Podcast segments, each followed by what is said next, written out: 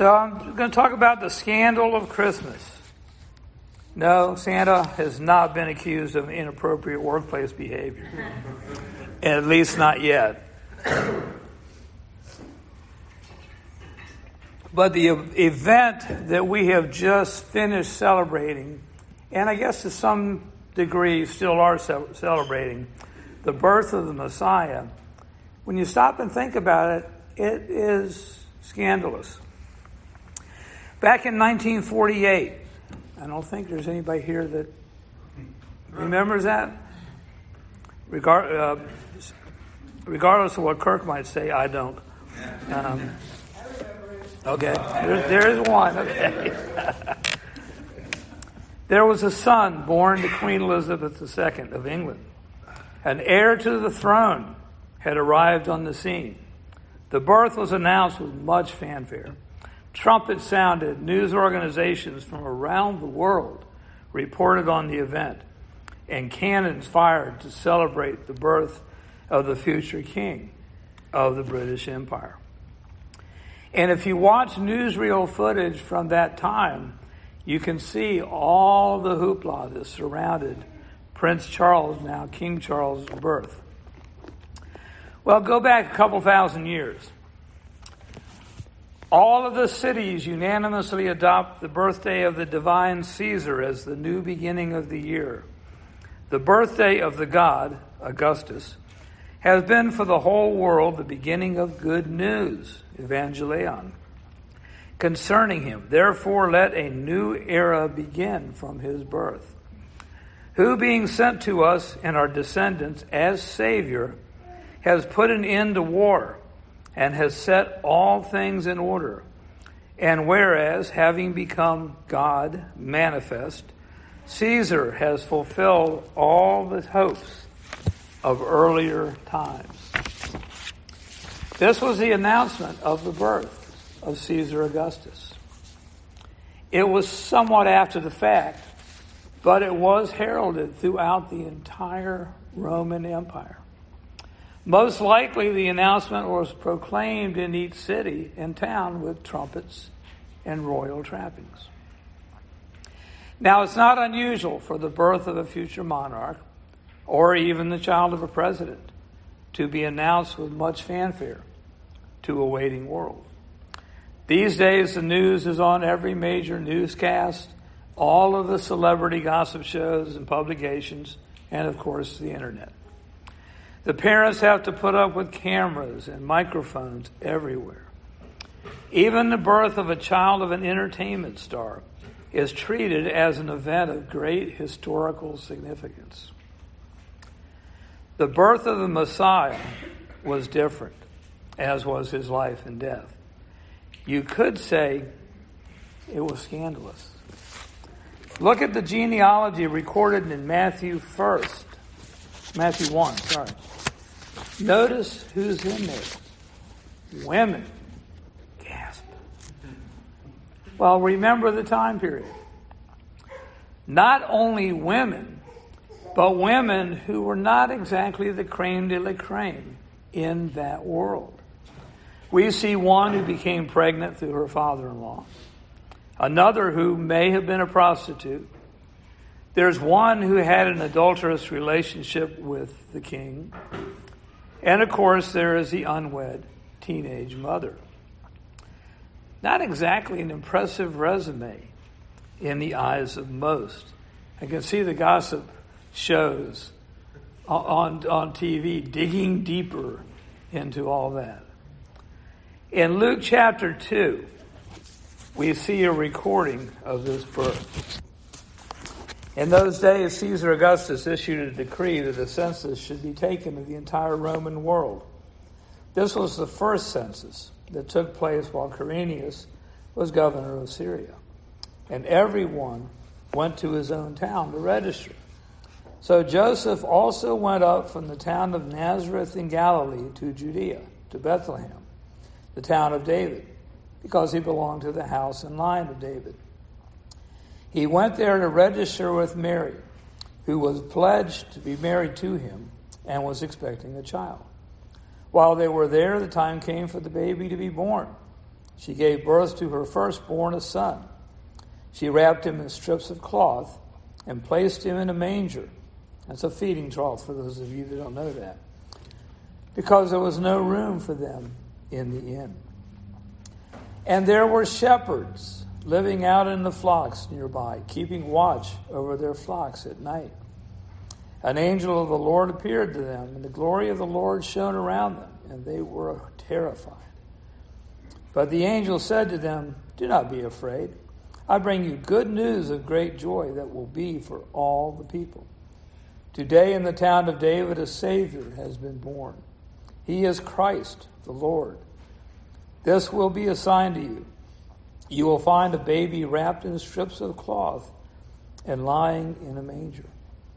Suddenly, a great company of the heavenly host appeared with the angel, praising God and saying, Glory to God in the highest, and on earth peace to men on whom his favor rests. When the angels had left them and gone into heaven, the shepherds said to one another, Let's go to Bethlehem and see this thing that has happened, which the Lord has told us about. Excuse me. Notice the contrast with the events that we talked about before, especially the birth of Caesar Augustus. There were no cameras, no reporters asking the person on the street their opinion of this momentous occasion. The mother did not give birth in a state of the art facility, surrounded by people attending to her every need and wish. She was stuck with poor Joseph. She was told to go give birth in a stable, a place where animals spent their nights. Instead of a soft crib with warm blankets and maybe a heat lamp, the baby spent his first few hours lying in a feeding trough. Maybe the father was able to find clean straw for the bed. Maybe not. Now, there was a great ruckus out in the surrounding area. Angels did come and proclaim the birth of this king, but they proclaimed it to shepherds, to folks on the lower end of the ladder. Now, there's evidence that these were shepherds who kept the sheep that were used for the sacrifices, but still, they were shepherds. They didn't go to Jerusalem People magazine and give them the news. They went to people who had no social standing. People wondered at what the shepherds told them, but it doesn't seem that it, they went any further than just wondering. When Mary and Joseph took baby Jesus into the temple for the purification ceremony, there were no singers proclaiming that the Messiah had entered the temple. No trumpets. None of the religious leaders met them at the door and escorted them to a place of honor. The only two recorded who met them were a couple of old folks who had been told by God that they would see the Messiah. They recognized the baby, and one of them, Simeon, prophesied concerning him. And this prophecy was not about him growing up in a palace and leading the Jewish people to great victories over their oppressors. It was a prophecy of light, revelation, salvation, and glory, but also one of opposition and suffering. Anna did tell everyone she saw about this. But this too didn't seem to affect the people very much.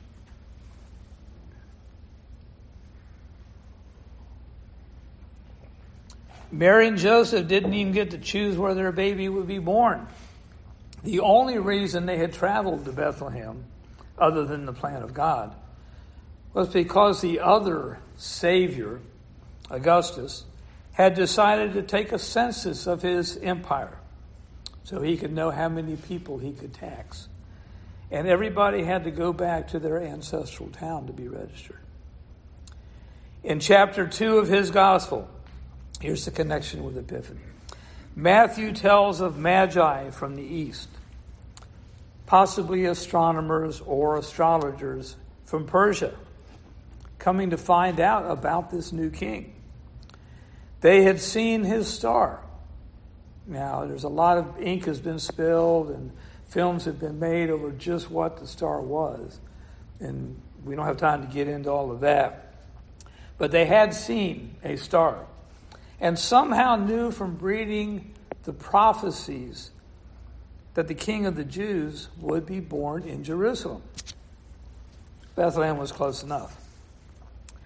Herod, who was known for killing relatives if he saw them as a threat, saw this new child as a potential usurper of his dynasty, and he tried to kill him.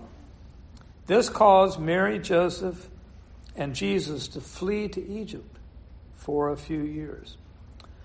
Somewhat of an ignominious beginning. They then moved to Nazareth, a little podunk village in Galilee, where nobody knew of the shepherds, the Magi, or even Simeon and Anna. If they thought of Jesus at all, it was as Joseph's kid who will grow up to be a craftsman, just like his father. All through Jesus' ministry, the lowly circumstances of his birth and early years kept popping up.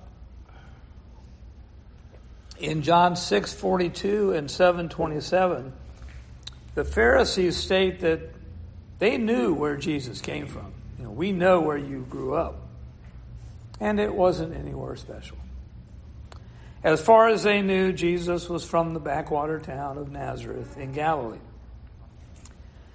Until the Pharisees convinced Pilate to condemn Jesus to death, he wasn't even on the radar of the Roman authorities.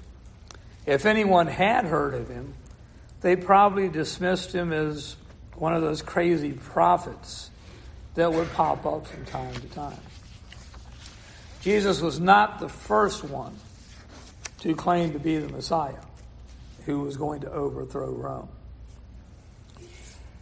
When we looked at the life of Joseph way back in Genesis, we saw how God works in ways that are a little different than the way we would work, and that are sometimes downright incomprehensible to us.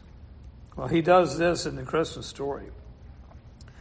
First, he chooses people down through the years to be in the line of his Messiah who were not necessarily what we would call stellar individuals. Then he chooses a teenage girl to bear his son without any other human being involved. Next, God proclaims the birth of the King of Kings by bypassing those of power and influence and going straight to those at the bottom and to foreigners.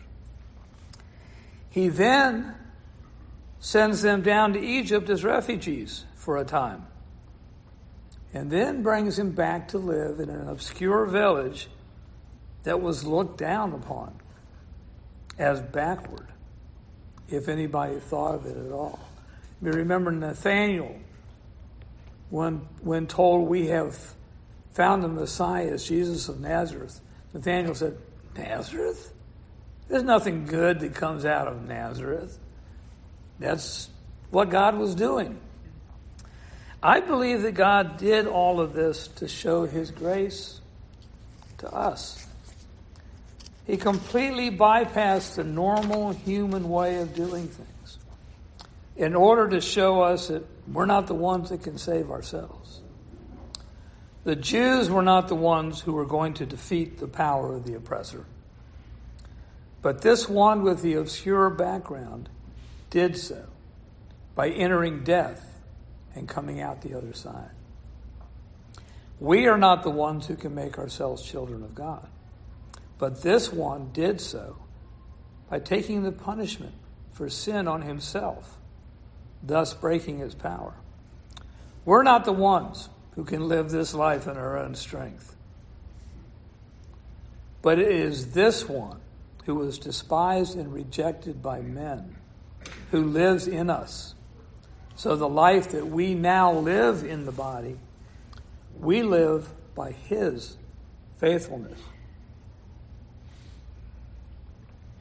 It is not the power of the kingdoms of this world that will bring about peace, but it is the one who allowed the powers to be to kill him who will finally put an end to all conflict.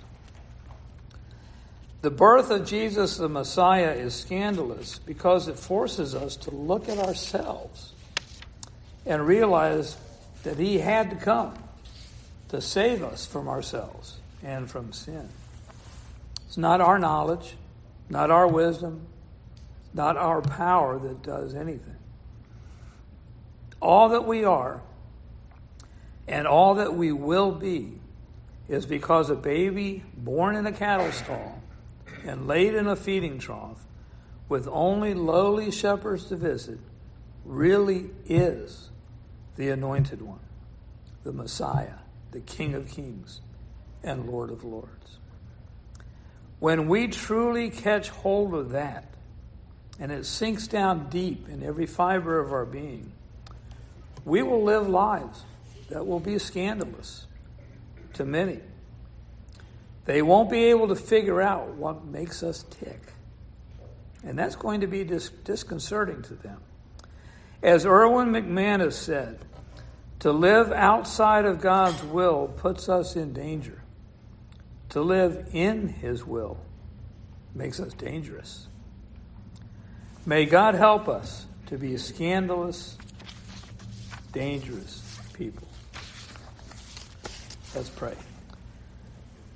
Father, we thank you that you sent your son in a way that was so totally unexpected that it's obvious that it had to be from you.